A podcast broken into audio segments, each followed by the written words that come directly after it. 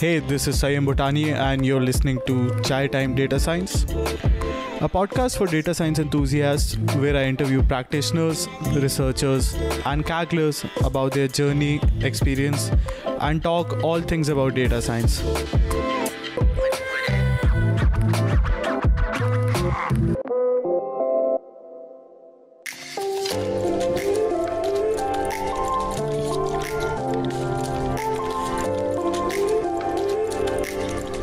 Hello and welcome to a special version of the Chai Time Data Science Show where I talk to a complete company. In this conversation, I'm sorry, it's a conversation, not an interview this time because I have mentioned a few of my own points in the conversation, which I hope you enjoy or you'll maybe excuse.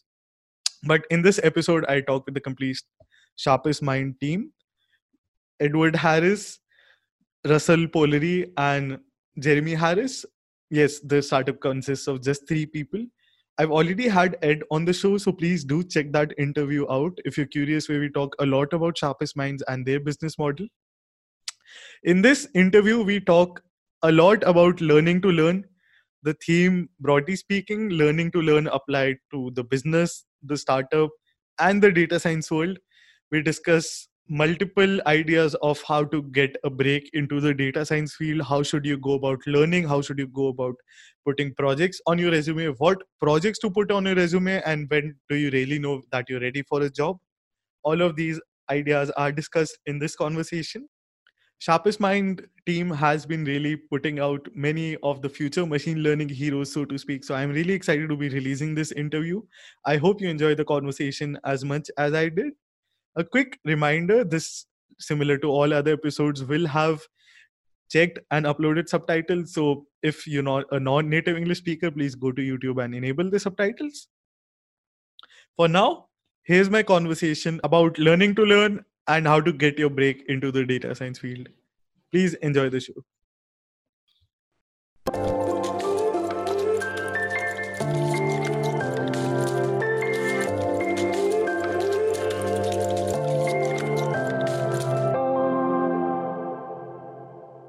Hi everyone, I am really excited to be interviewing a complete company this time, a complete startup on the show. I have the complete Sharpest Minds team on the podcast. Uh, hello everyone, if you could please introduce yourself and speak out your name for the audience that is joining in via the audio stream.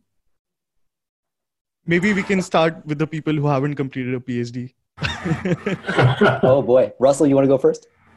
Yeah, so um, Russell Pollari. I'm a CTO technically at Sharpest Minds. Uh, I was also one of their first users uh, way back in the day, um, and uh, I'm a PhD dropout. Um, yeah, which is a, a, bit of a trend in our company, though. There's there's an exception. Two thirds of a trend. yeah, our, our CEO is a delinquent who actually completed his PhD. An embarrassment.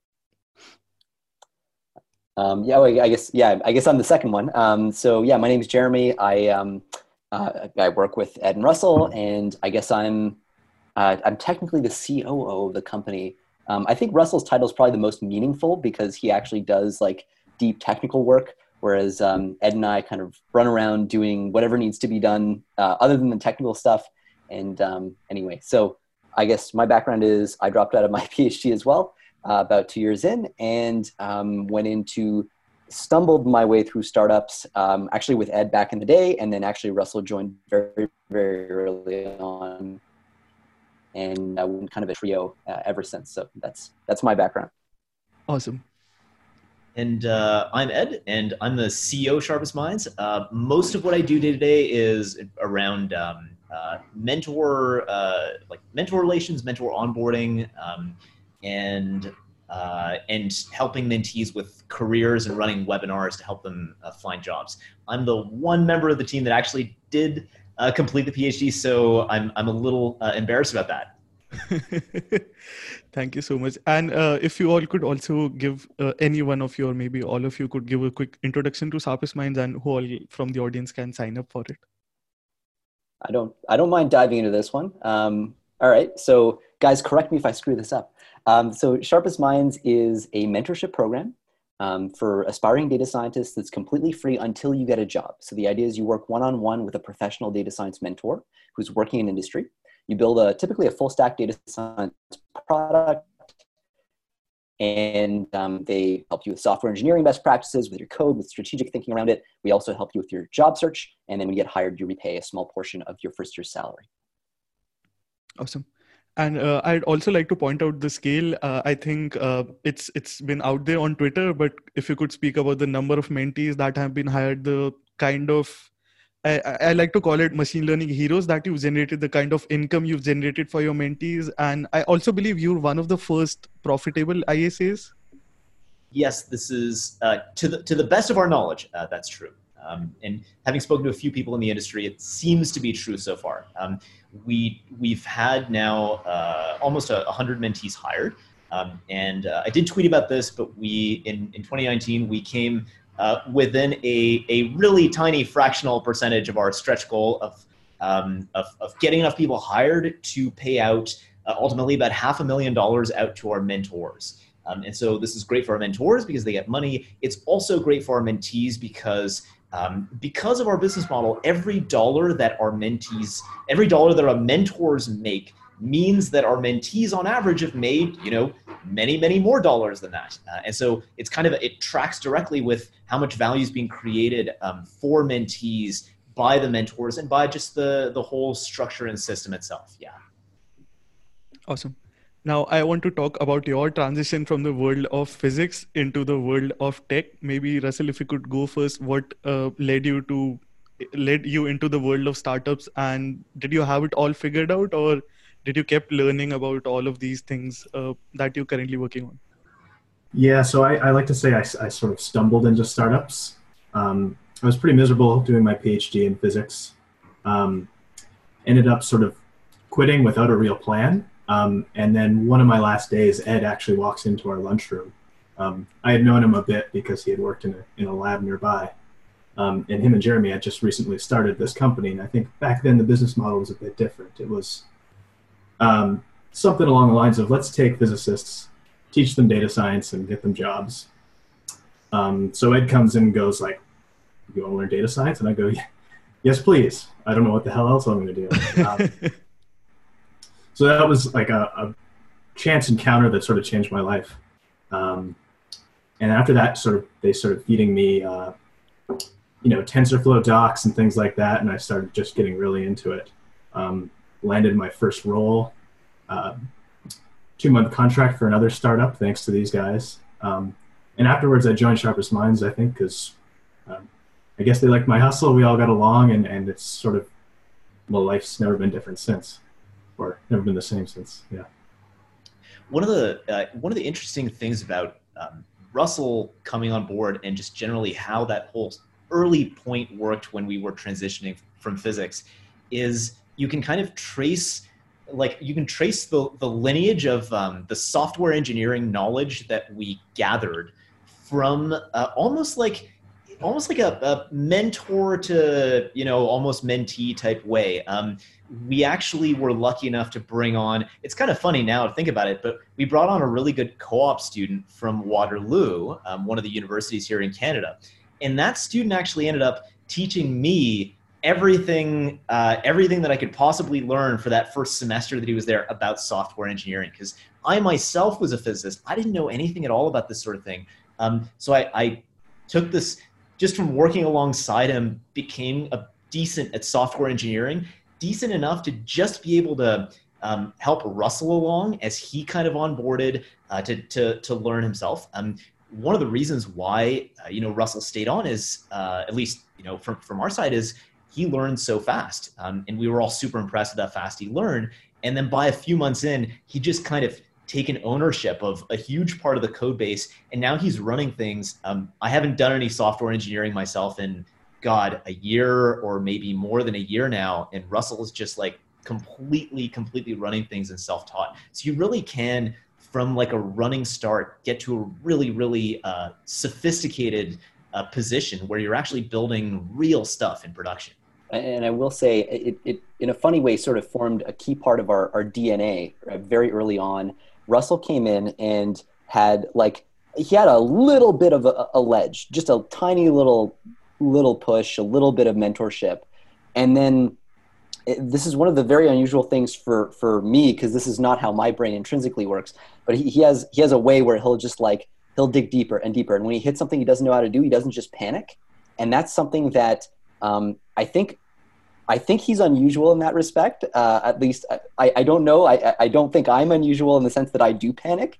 Um, but what he'll do is just like relentlessly power through it.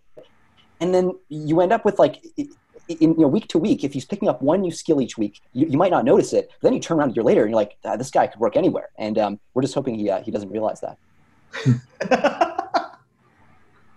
I, want to linger on to that point, Russell. If you could maybe, and uh, Ed has already quoted you as the most motivated learner, self uh, who can pick up things by himself uh, that he's ever met. Can you tell us your secret and how did you pick up software engineering skills? Of and we joked about this on Twitter, keeping the billion dollar operation afloat. Uh, how did you get to that stage from coming from a non-technical background? Sure. I think um, part of the advantage we have as physicists is something we like to call um, cocky physicist syndrome. And that's the idea that, like, I'm a physicist, it's like the ultimate subject. I could learn anything, right? so uh, it's kind of just ignorance out of how hard things are that uh, yeah. sort of lowers the barrier to get started, um, at least at first. Uh, but I think a lot of it was just like, you know, these guys hired me knowing that I didn't have a lot of the base knowledge, but they trusted me to learn. Um, and that kind of trust, I think, goes a long way. Um, you know, someone believes you can do it, and it helps you believe you can do it. And um, you know, trust in yourself to learn the things you need to is is a big psychological barrier you need to get over.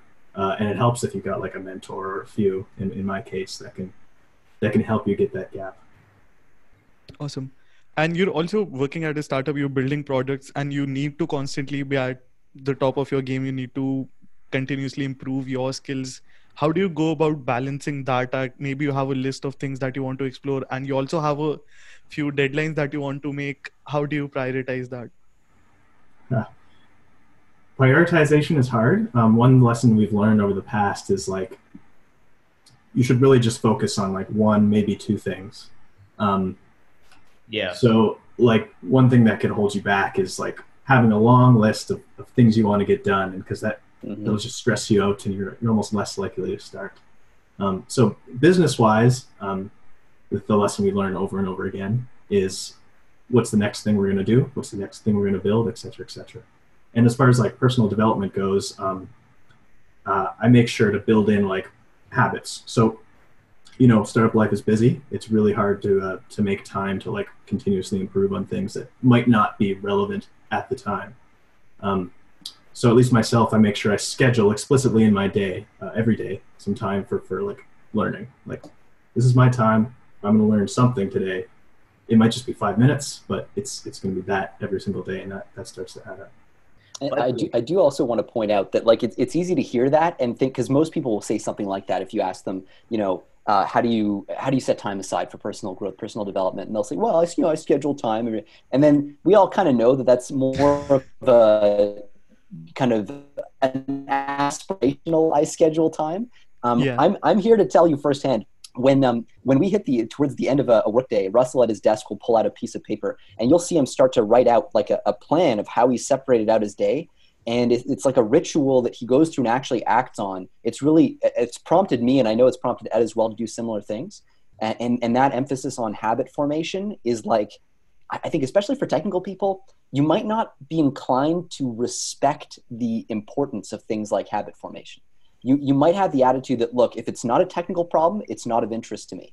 But technical problems are actually meta problems. Very often, they're, they're problems about productivity, they're problems about the way that you tackle problems.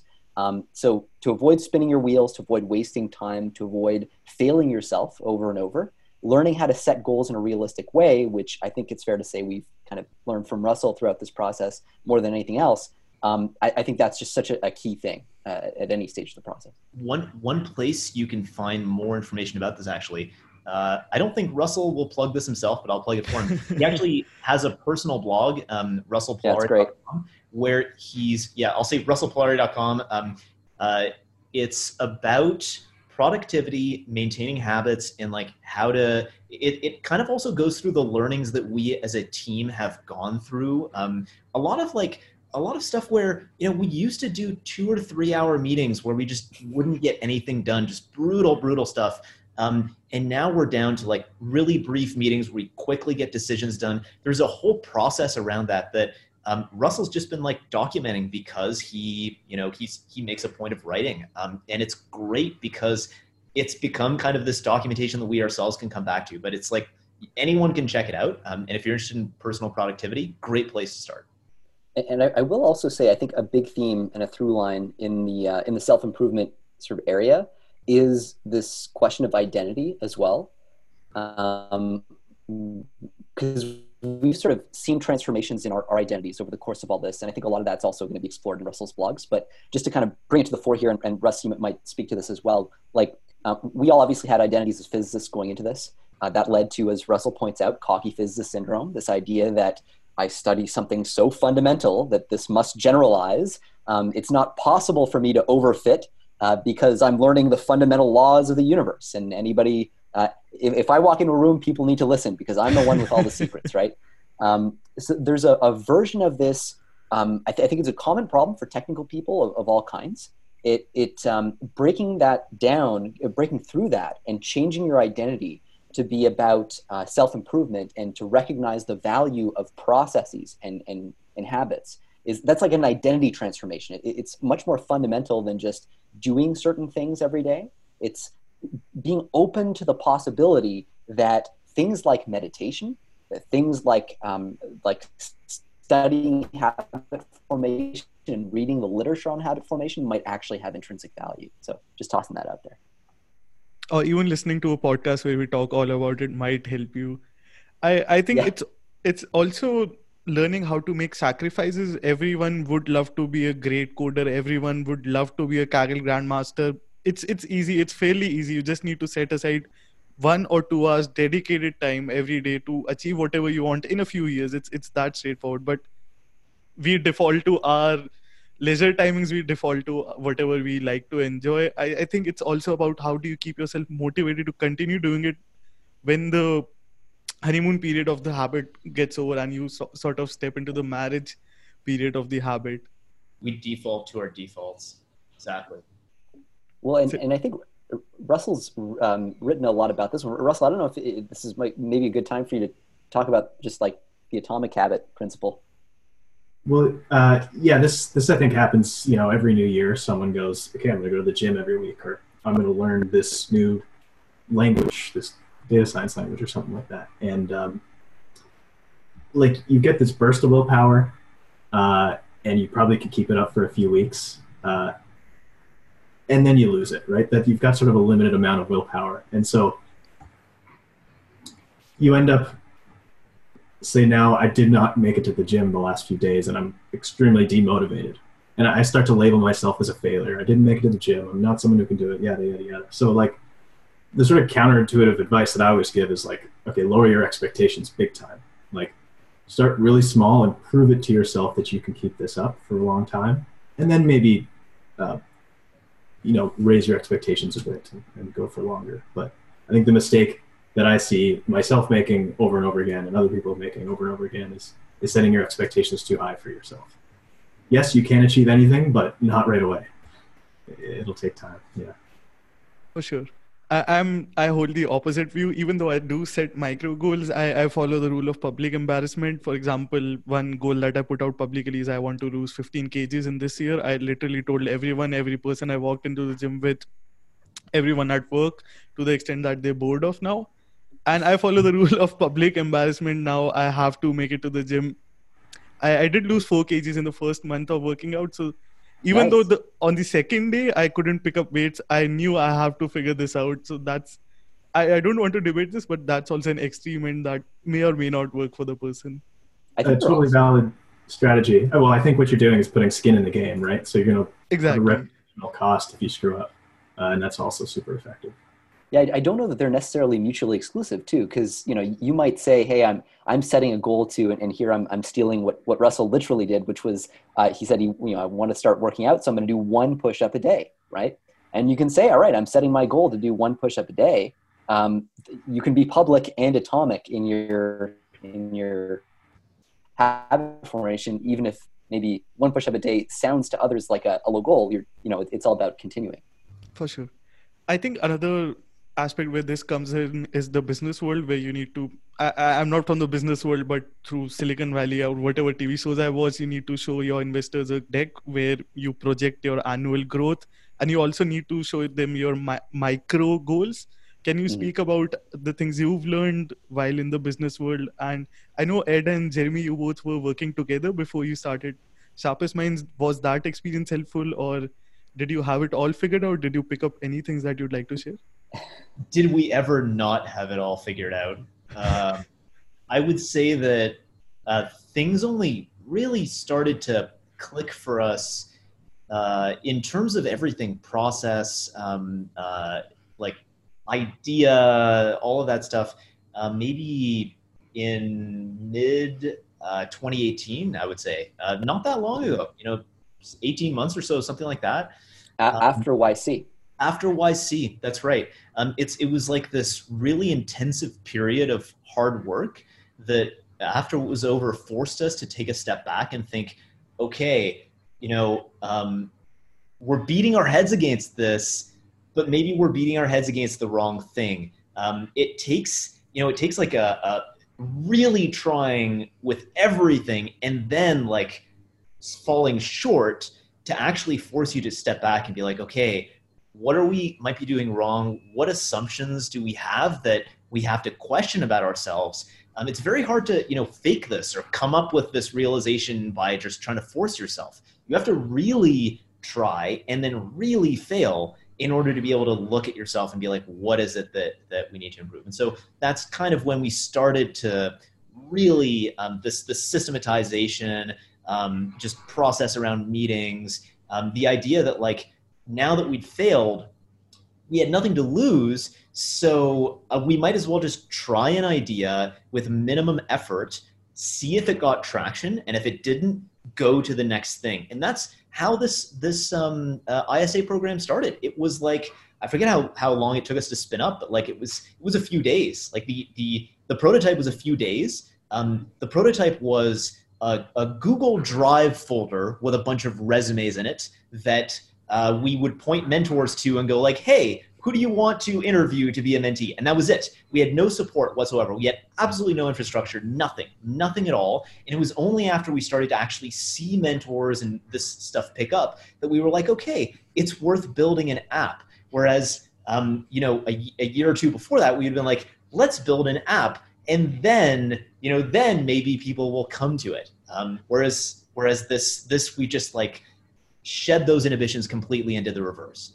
I think a, a big through line there too is like learning learning how to build value for real people. Um, it's it's always tempting and seductive to um, overfit to your own preferences and think that you know you can concoct this image in your mind of what your of who your user is and what they want and what their blockers in life are, and then you go out and you build something for them. But until you it, it's more than just talking to your users. You have to like you have to empathize. You have to get to know your users. You have to make them your friends. Like to this day um, like i do i do kickoff calls with every single mentee. I think we've had over 240 now go through the program. Oh. every single time i do a kickoff call with the mentee and their mentor. And like ed does calls interviews with every single mentor who comes through the platform. Um, all three of us we make a make a point of mentoring people actively through the program as well so that we understand what it's like to be on the other side of that. And like it's only through that obsessive kind of embedding in that that matrix that you realize oh wow like people are having a hard time with this aspect of the sign up that we thought was obvious or this is the part of the job search actually the hardest and here's how we can tackle it that that sort of thing.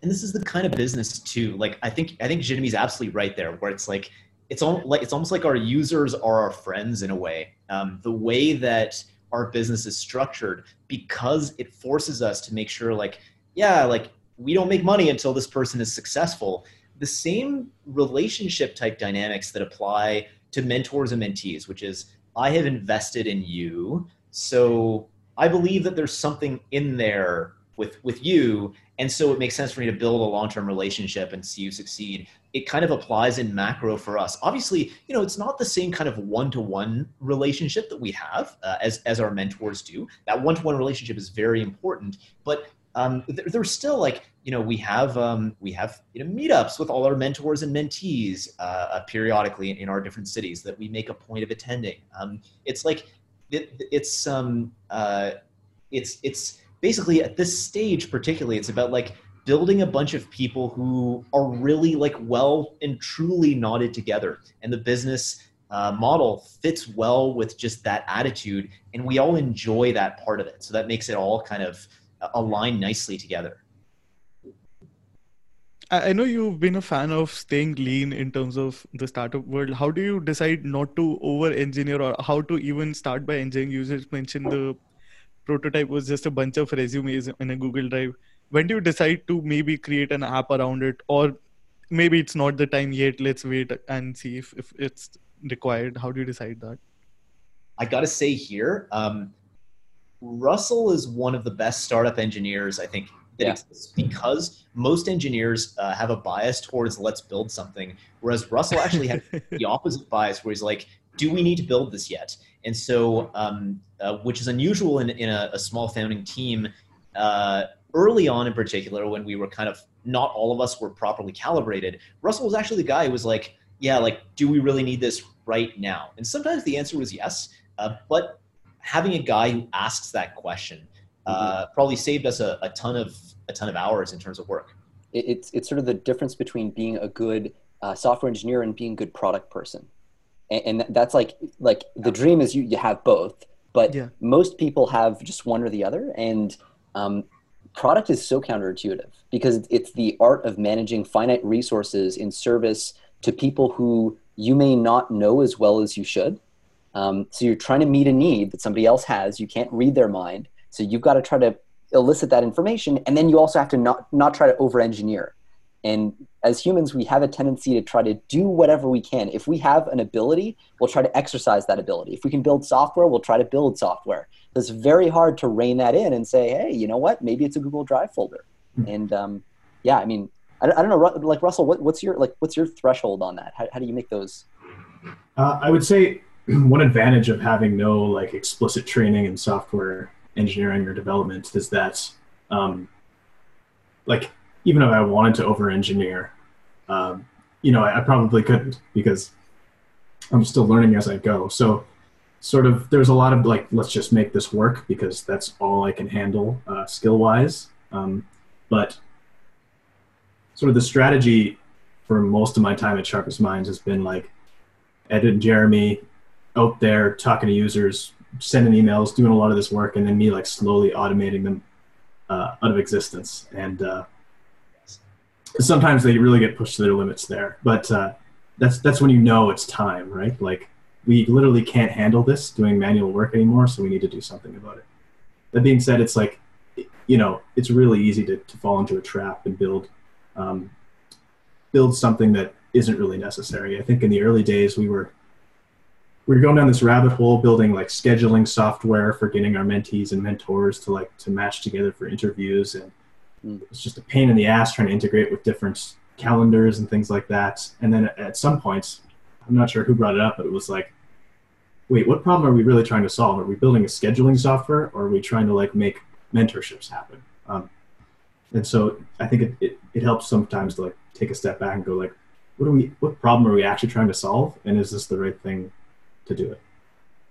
I think that's that's the trick of not having built something that you can brag about to your hacker friends, but really solving a problem instead and looking at the macro picture. Yes. Oh yeah. Yes.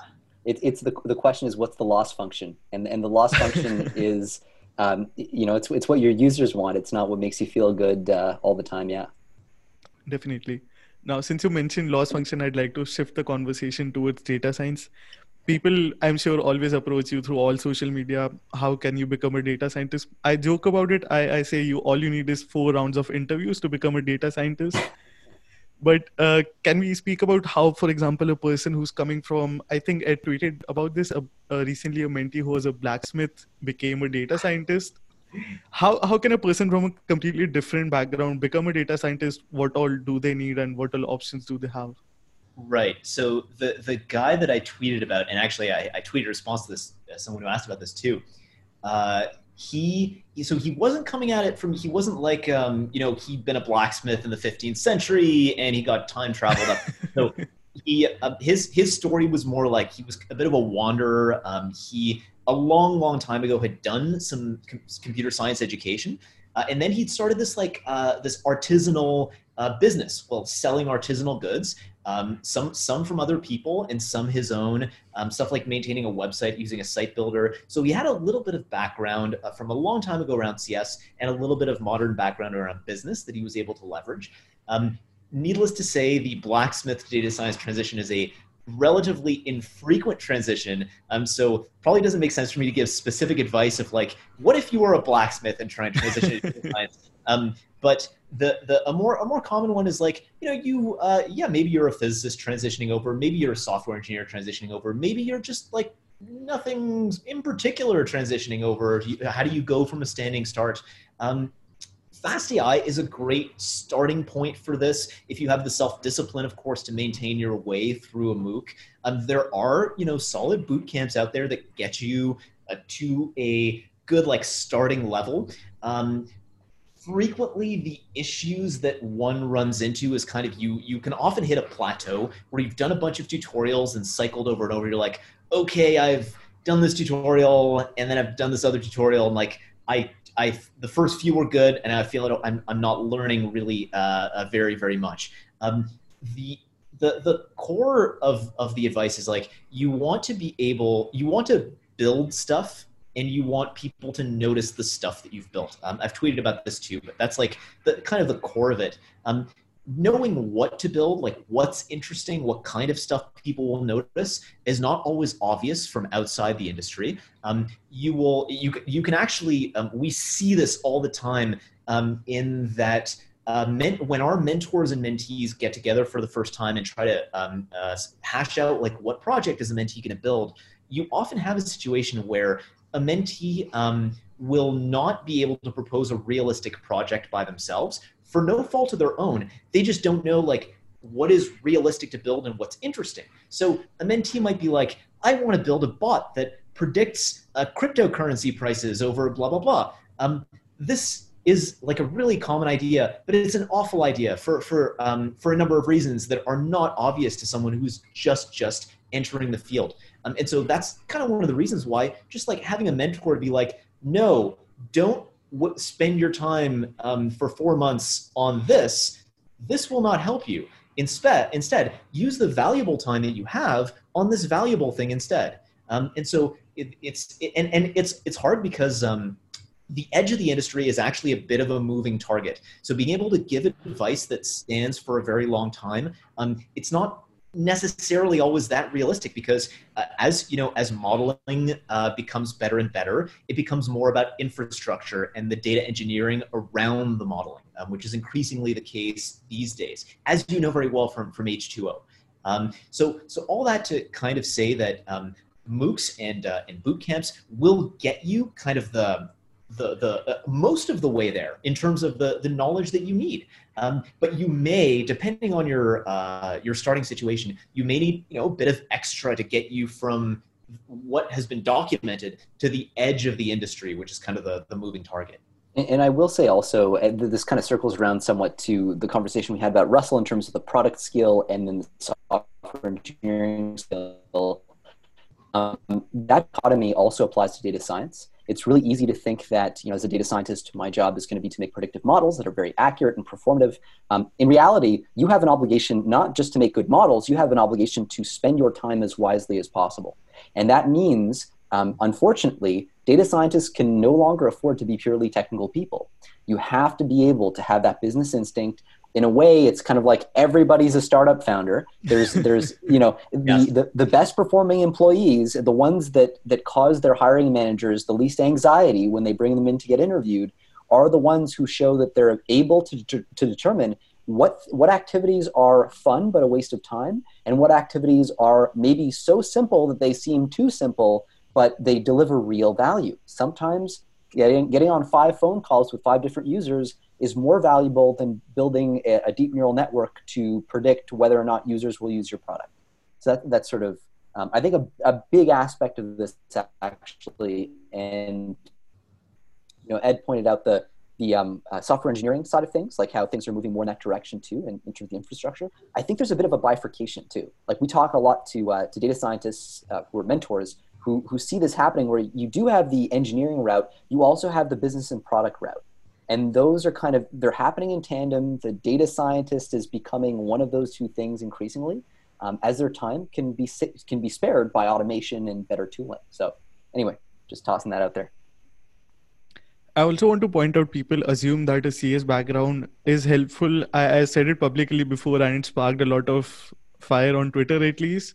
I did a computer science degree. It did not make me a better coder at all. It introduced its own biases. I don't know why even people have this perception. A CS degree might give you some theoretical knowledge if you were interested in that dinosaur age syllabus, even if you bothered to show up mm-hmm. at the lecture and if you didn't hack your way around the grades, which I did, and I'll publicly admit that. But yeah. for whoso, whosoever feels that a CS background is helpful, I don't think so. Yeah, I, I think there's a sense in which, um, I mean, all different backgrounds contribute something, um, but definitely the idea that CS, those fundamentals, are universally applicable. Um, yeah, I, I've seen as many challenges from mentees with CS backgrounds as from mentees with others, let's say the one thing the CS background might help with is, you know, getting by automated resume screens and and maybe the odd like exactly. whiteboarding technical interview, right? So in that sense, it might give you a leg up, like uh, getting your feet in the door. But as far as like uh, once you're on the ground running, like I, I, don't think it contributes that much unless you're, you know, doing something deeply technical. Um, yeah. Yes. I, I, I completely agree. Yeah. For sure. Yeah there are uh, there are signaling benefits to it certainly, uh, and yeah, for for the certain kinds of whiteboard interviews, even for data science, are still like sort this linked list. It's like okay, nah, that's the way it is. It, well, I think it's part of the the problem with that is that companies are still to this day trying to figure out how to hire for data science yeah. scientists, right? So there's like this notion that data scientists are people who code. Okay, so what test do we give to the other people who have to code? Oh, we give them this test. Okay, let's give them the same test then. And it's like it's not well calibrated necessarily, but uh, yeah, it does happen. I think for startups it makes sense, and I was trying to think about this. If you want to hire a person who spent a few thousand dollars on education and learn something that another person who by themselves for free in a self-motivated yeah. fashion has learned the same thing why wouldn't you hire the first person and yet hiring is broken like you mentioned there's, yeah there's like there's a whole bunch of different kinds of signals that go into it if you've done a cs degree you are in a way signaling um, i can afford to spend four years outside of the workforce on learning. Like it's it's it sounds really silly but a large amount of um, mm-hmm. of the way that we evaluate each other is through this kind of a proof of work or like proof of effort type stuff. And it's it's pretty performative. It's just like yeah look at like look at the amount of chips i was able to put on the table onto the data science slot or whatever it is and um, you know that's like that that matters it, it matters because it means you've actually put yourself out there to a big extent you've taken a big risk with your time and your effort and there's also, though, a I think a, a pretty decent ingredient here, which is just human tribalism. Um, if you're a person who gets a CS degree, like I, I've, i remember having a chat, and sound name name droppy here, but I really don't mean it that way. I had a chat with one of the the lead data scientists at Airbnb, and this was about a year ago. And what he told me was, we at the time uh, the team hires focuses on hiring um, PhDs. Why? Because our founding um, our founding kind of data science team member had a PhD. And so everybody has this idea that this is what it takes to be as great as I am at X, Y, or Z. And, um, and, and, that kind of mentality, that gatekeeping is something that I think is starting to break down. I, th- I think boot camps are sort of showing that that's not actually a, a rational way of approaching this stuff, but we probably have a long ways to go yet. So I, I've already established how universities are broken. I continuously like to put it out there, even though thankfully my dad paid for my tuition fees. I want to talk about another thing, how MOOCs are broken. People look up to MOOCs really now. And during our previous conversation, Jeremy had mentioned now that everyone is doing MOOCs, how do you stand out? So I, one, one of my favorite themes in my blog has been how not to do a MOOC where, and the thing people miss out is these are made for selling. Even though it's really cheap compared mm-hmm. to university degree they are being sold and it might look attractive based on some twitter project that you might see you might might want to take up another mooc then you go to another mooc to learn pytorch then you want to learn how to deploy something. So you take up another mooc on that and you don't end up building anything at all so I, i'd like to talk about how can we establish the balance between taking up a mooc for example similar to fastai and then figuring out how to put a signal, so to speak, a true signal on your resume? The um, uh, so I have one one quick thing that I do with with my mentees actually at the beginning of every week, and I've I've heard this uh, being done by other mentors too. Like the very first thing is you want to make sure that you're keeping your your end goal in mind. So if if your goal is to get hired as let's say a data scientist um, or a machine learning engineer, then what you want to do is essentially create uh, a bunch of training labels with that data and train against them. So, what do I mean by this? I mean, go to a jobs board, find five jobs that you find really compelling, that you think are realistic, and you think you'd be really interested in working at, and then make a list of the technical requirements for all those jobs. Look at the most common ones, the ones that show up regularly, and then make sure that you're building projects that hit those skills, and um, and then doing MOOCs that hit those skills. And like you really want to prune what you're doing as much as possible and focus on project building rather than MOOCs because the project building, as long as you're building a project that hits those skills, you know that you're doing something that's constructive. Um, you're not as likely to get stuck in that awful MOOC spiral where you keep, you know, self-doubt and imposter syndrome cause you to just keep keep spinning your wheels. Yeah, one of the things, um, one of the things that that projects do is that they kind of pull in your knowledge. If I need to know this to do a thing, I'm not just like rote going through a MOOC. I'm actually learning it with intentionality. Um, the one of the main reasons why this kind of endless MOOC loop often happens is that um, a MOOC is like it, it's sort of like War and Peace. It's an aspirational purchase. It's like I I am buying this book um, or I'm buying this MOOC because it represents the sort of person I want to be. Um, it, beyond just like I want War and Peace on my shelf so people think I'm smart, it's like I'm buying War and Peace because I want to believe that I'm the sort of person who's going to read it to the end. Um, but uh, it turns out that it's quite hard, as we talked about at the beginning of this, it's hard to sustain yourself through an entire thing like a MOOC um, in the absence of stuff like peer groups to help you, in the absence of um, a whole bunch of like habit type stuff. Certain kinds of people can do it, but for the average person, um, it's it's just very very difficult. And so uh, building a project is at least something that makes you go like, well, I, I got to dive into this MOOC to build the thing I'm trying to build. So I have to learn something. And also, I mean, the the M in MOOC is all the hint that you need um, that that this is not something that will allow you to stand out. I mean, it's a massive online open course. There are thousands, tens of thousands of people actually doing this exact same course, putting it on their LinkedIn profile. Put, you know, build the, whatever the standard you know MOOC project is that you build with this MOOC. And recruiters have seen these things done to, to death. I mean, they're bored of them. Hiring managers aren't impressed by them. Um, and as you said, Sanyam, I mean, this, they're meant to be sold. They're meant to be sold en masse. Which doesn't mean they're bad. Which doesn't mean they're bad. Yeah. It, just, it, more means like they're table stakes. So like, yeah. you have to know the stuff somehow. Um, uh, but just like, it's not like, oh, I did this MOOC, therefore I'm hireable. Exactly. Yeah. I, I, think uh, the other point that comes across is uh, so and now the FastAI community it's it's a very open community in the sense that it's similar to reading books i think Naval said how he approaches book is he reads a book until he gets bored of it. And we were discussing this recently on the FastAI uh, community that you can do a few lectures you can get bored of them or you can think of an idea. It's okay to go back and forth. Mm-hmm. and I, I, the end goal would be to build a project. As soon as you get the idea ditch the course go to building it. Come back if you need to learn something.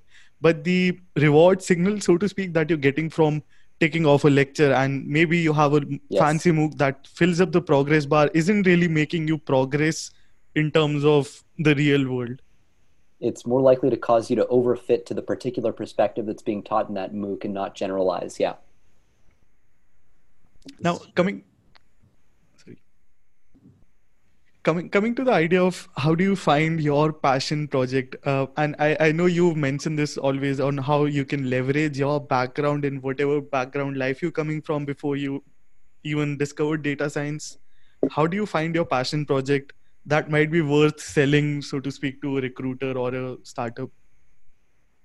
I mean, genuine interest uh, is the starting point. Um, there actually, there, there, sorry, there are two possible starting points. One is genuine interest because that will keep you going through the inevitable barriers that you're going to bump into as you work on a project. Like, oh, I can't figure this thing out. I hate, I hate this. This sucks. But I'm so interested in the subject matter. I want to keep going. Um, you want those two forces, or you want the the the, the motive force operating. Um, the second thing is the experience that you already have. If you have some some prior experience, even if it's not, you know, anything that feels material, even if it's like, hey, like I was, uh, you know, I I was a, a salesperson on the floor at Macy's or something like that. I, you know, I've just like sold clothes, um, but because I sold clothes, I interacted closely with a lot of the customers at Macy's. And I found that they all kind of wanted the same things. So what I did was I took this data set of like clothing, um, like fashion data set, and uh, I, I like built this thing that instead of building a recommender system that uses collaborative filtering to recommend clothes, uh, I built a recommender system that helps you complete an outfit because I found like that's what customers actually want. And this is really interesting to me if I'm a hiring manager. I'm like, oh my goodness, ooh, this is a person who um, has actually thought through the the fusion of um, uh, you know cold hard data with talking to warm you know heart beating people and understands how to put those two things together in a way that people might really want. And what I'm describing here is actually a real thing and a real project that one of our mentees actually did and used to get hired as a, as a data scientist um, at a, uh, a fashion retailer. He was actually like, I want to get hired in fashion so much, and I'm so into fashion that he he basically built this entire recommender to be like, here's a new way of recommending clothes, and look, you know, your website is doing this the wrong way. He actually took this to them. He was like, you guys are doing this wrong. Here's what people actually want, and they had no choice but to hire him because what else could they possibly do? Um, if you can create that, it kind of comes back to you are your own startup. If you can both like talk to people, build stuff, and um, in a way kind of sell things or, or understand how they, they, they create value for real people, um, you're, you're basically unstoppable. Um, people are going to fight to hire you. And I, I, think that really does highlight to the importance of that that uh, business instinct that we were talking about. Um, it's like it's the best way, hands down, to, to distinguish yourself from the competition when the competition is a bunch of people who've done a, a million MOOCs and who are relying on that as their main argument for why they should be hired. That's the median person. The median applicant, like, you know, it's true that there are hundreds of applicants per role, but the median applicant is a MOOC spiral person that's just been kind of on this nonstop, and you know maybe a couple Kaggle competitions here and there, but the um, the key really is, as Ed hinted at here as well, novelty and originality. Like the best projects are projects that no one else has done, that you have gone out and collected the data data for, and that's a great way to signal that you're just the kind of person who doesn't let the absence of good data prevent you from building something if you're passionate about it, or building something if you need to build it out for, say, an employer. Um, it's kind of the idea, yeah. Yeah, I would say one of the best, um, you know, places to look for passion projects is in whatever sort of hobbies that outside of work that you're interested in. That's, I think, from all the mentees that have come through Sharpest Minds, that's where we see the most interesting things. Um, because that's something you're already passionate about. You've got some sort of insider knowledge already, or like domain specific knowledge, which we all know uh, goes a long way with data science, right? Because you already kind of have a sense uh, of the questions you want to answer. You maybe have some hypothesis of what the answers will be. Um, and chances are there's some other folks out there with the same sort of hobbies that will be really interested in the thing you've built because you know the internet's a big place and there's a niche community for everything. So whatever hobby you have, you can probably think of something that will be interesting to other people. Um, some notable examples, I think one of our mentees built like a hiking trail recommendation system. Uh, one of my mentees, super into politics, like ended up scraping uh, the government's website for all the bills and like uh, creating like embeddings of all our members of parliament uh, and, and plotting some real cool stuff there. And he was able to ask these really cool questions because he had a deep understanding of, of the domain. And um, yeah, sometimes I think you can be surprised by the amount of, of knowledge you have in some of your non data science related hobbies.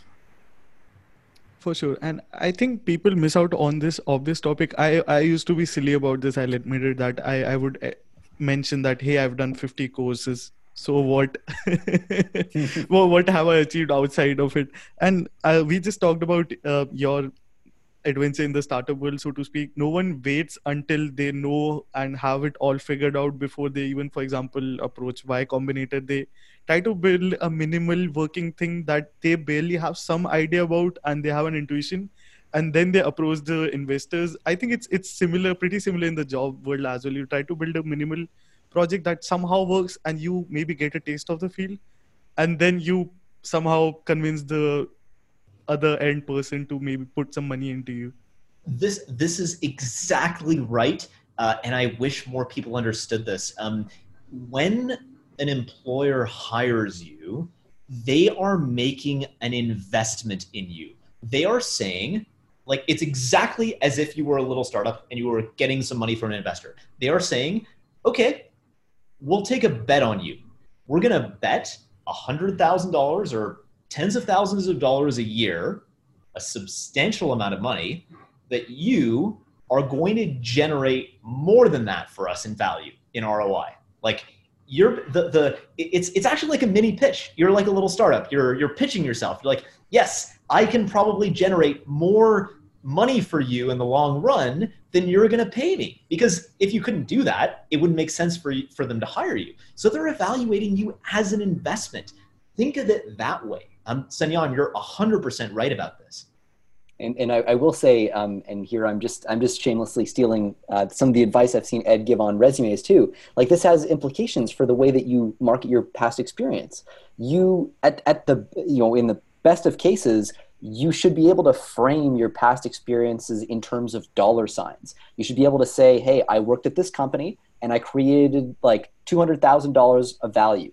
Well, guess what? I mean, that, what what better argument could you have for making the case that you deserve one hundred and fifty thousand dollars in salary? Um, it, you know, it's just math, and if you're bringing in more than you cost, then you're an asset. And um, so, anyway, putting some time into thinking about how you can quantify these things can be really helpful. I think other other ways to find passion projects, and uh, I was just so recently the Tesla stock has been in news. Maybe you could build a Elon Musk mood versus Tesla stock predictor. Who knows? That could chain off some ideas. If you're writing on Medium, maybe you could scrape the front page every day and figure out what titles might get you on the front page. It may or may not work, but it might be an interesting project and could lead to realistic uh, other ideas as well or it could be something interesting. I, I would personally love to talk about uh, with a person that I'm interviewing who puts such a project on their resume. Yeah, uh, even if even if it doesn't work, right? There's so many lessons along the way that you learn, right? And um, there's actually so much value in explaining to something like why didn't the solution work? Like why did this fail? These are the lessons I've learned, and, and you can tell a lot about how much someone knows by by the kind of answers they give to those questions.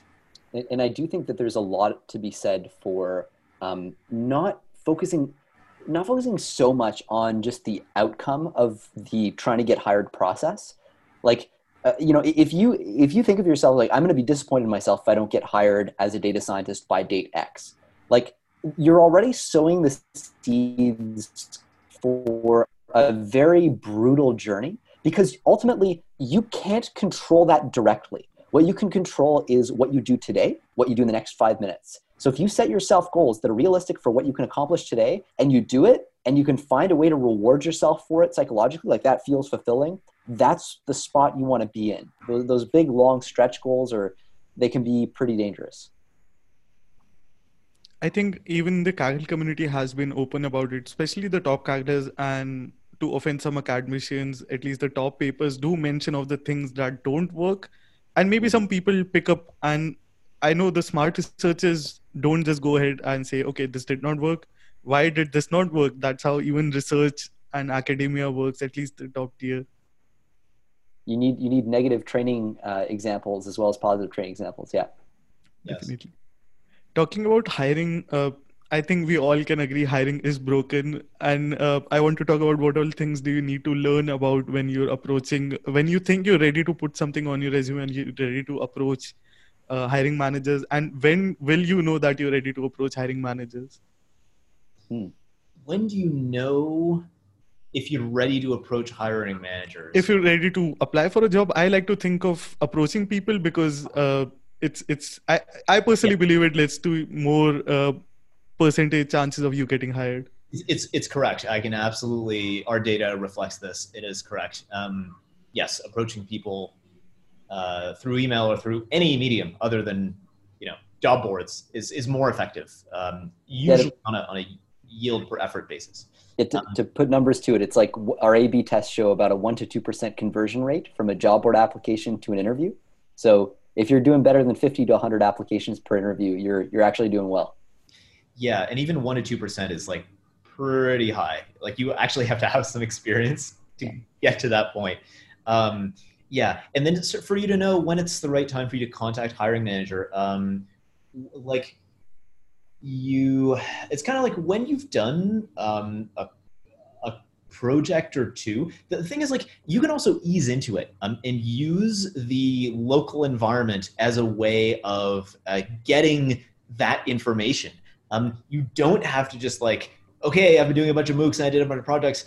Uh, I'm going to reach out to a bunch of hiring managers. Oh my God, this is so nerve wracking. Um, instead, if you live, particularly if you live in uh, a you know a city of any size and description, um, in any with any kind of tech community, there will often be meetups there. Um, there are uh, people in most cities, like culturally, will be open to just like if you reach out on LinkedIn politely and say, "Hey, I'm looking for advice on like breaking into data science. Um, here are proofs that I have done a lot of work up to this point. Um, so I'm not just a bozo. I, you know, I'm not just Mooka. I've done a little bit more than uh, the bare minimum and take that advice and just keep applying and taking that advice. And you eventually can build up like a network and at least um, get some feedback from people who say, hey, um, I actually think you're pretty good. It's like a slow, uh, step-by-step climb, but it it is a climb. Like you, it is a it's a process. And if you focus on the step-by-step improvements, and and don't focus on like I need to be hired by date X,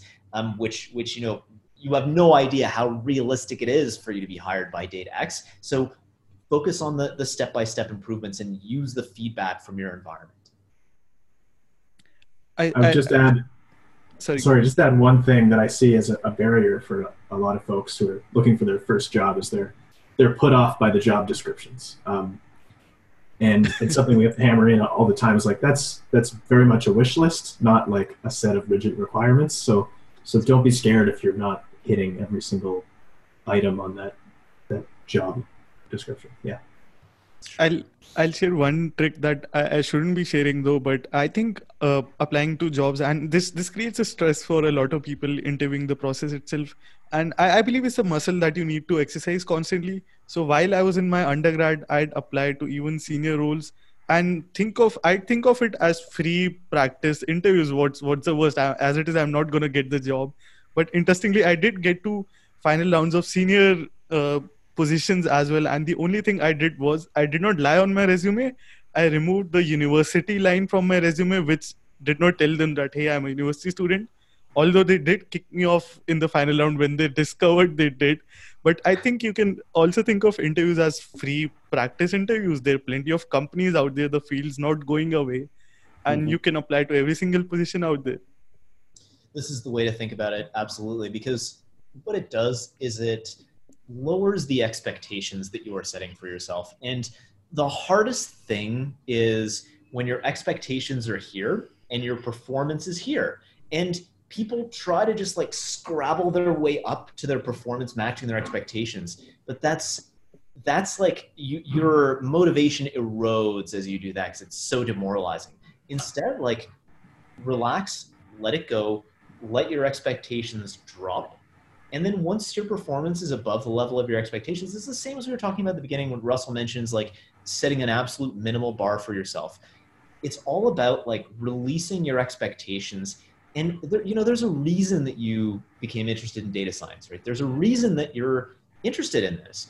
And so let that interest be your driving force. Watch yourself as you improve and let your improvement encourage you as opposed to like having this big mismatch of expectations. And it's hard for folks to to let that go in that way but ultimately like it's it's the thing that's most crucially important and that carries you through every uh, level of success that you can get in your life. And this is like when, when we kind of failed the first time, like going back to the beginning of the conversation 18 months ago or whatever it was. Um, that's kind of what happened. We were like, well, okay, we failed. So like, okay, great. We're failures. So our expectations are like now rock bottom. And so that means like we have nothing to lose. We can just like try stuff and and we're free. We're free. And so lowering your expectations is a source of freedom. And I think another aspect of this too is because um, there's almost this paradoxical relationship as well between if you're doing interviews, how far you get in the interview process, and how disappointed you are in yourself for not landing the job. We refer to this as the funnel paradox internally, but basically it's this idea that you know if if you apply to a job and you get rejected before you even get interviewed, how do you feel? Well, you go, eh, okay, whatever. I have a hundred other applications just like this one. Um, let's say you get the behavioral interview and you then fail after the behavioral interview. You're like, oh man, you know that, that kind of sucks. I mean, I you know I spent an hour. What what are you gonna do?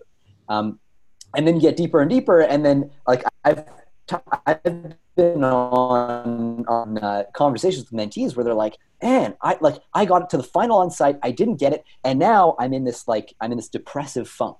And if and that's what happens when you set your goal to be i'm i'm hired or I, i'm unhappy whereas if you took a step back and rewarded yourself like a like an rl agent um, with, with a, an actual time delay, you would tell yourself, "Oh my God, look at this! I made an on-site interview, just like you did, Sanyam, with the, the senior data scientist roles. Like that, that's an accomplishment, and it means you're not that far off from from making it all the way.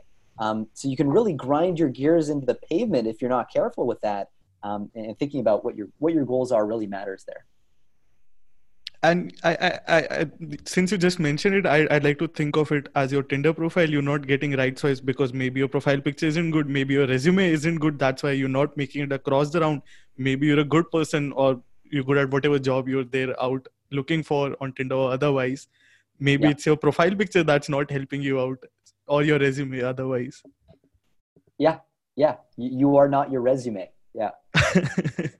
Now uh, this has been full of amazing stories and advices. I'd like to ask you for one final best advice for someone who maybe got motivated through this episode or otherwise to start their journey uh, today or tomorrow.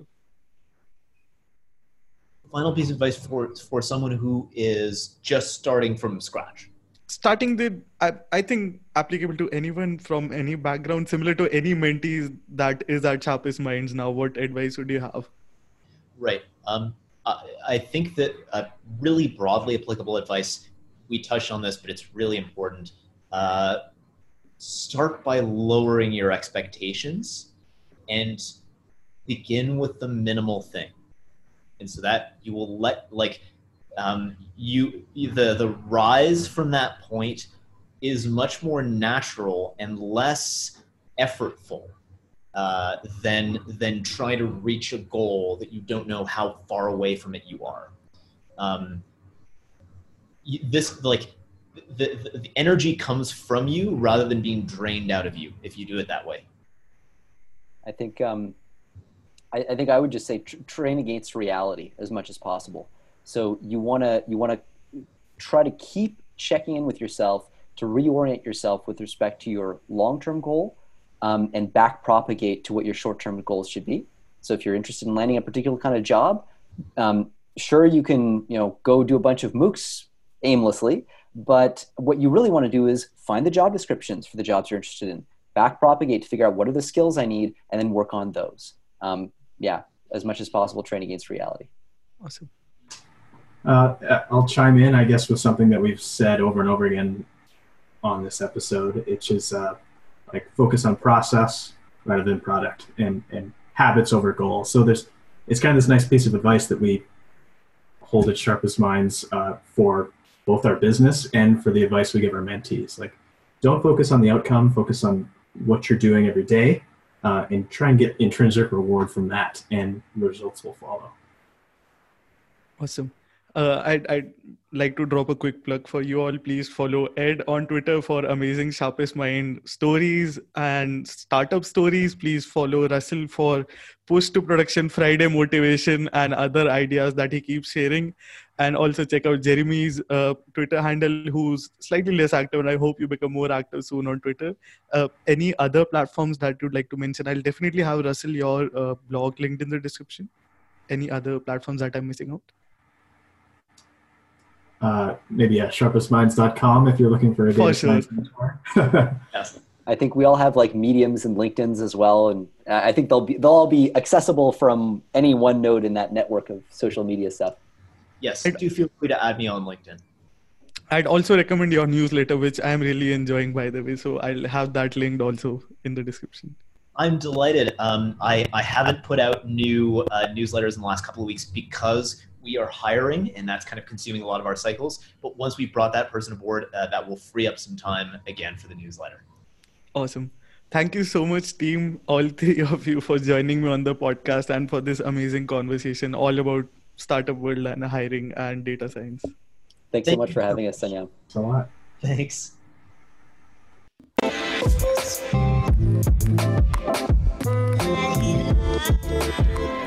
Thank you so much for listening to this episode. If you enjoyed the show, please be sure to give it a review or feel free to shoot me a message. You can find all of the social media links in the description.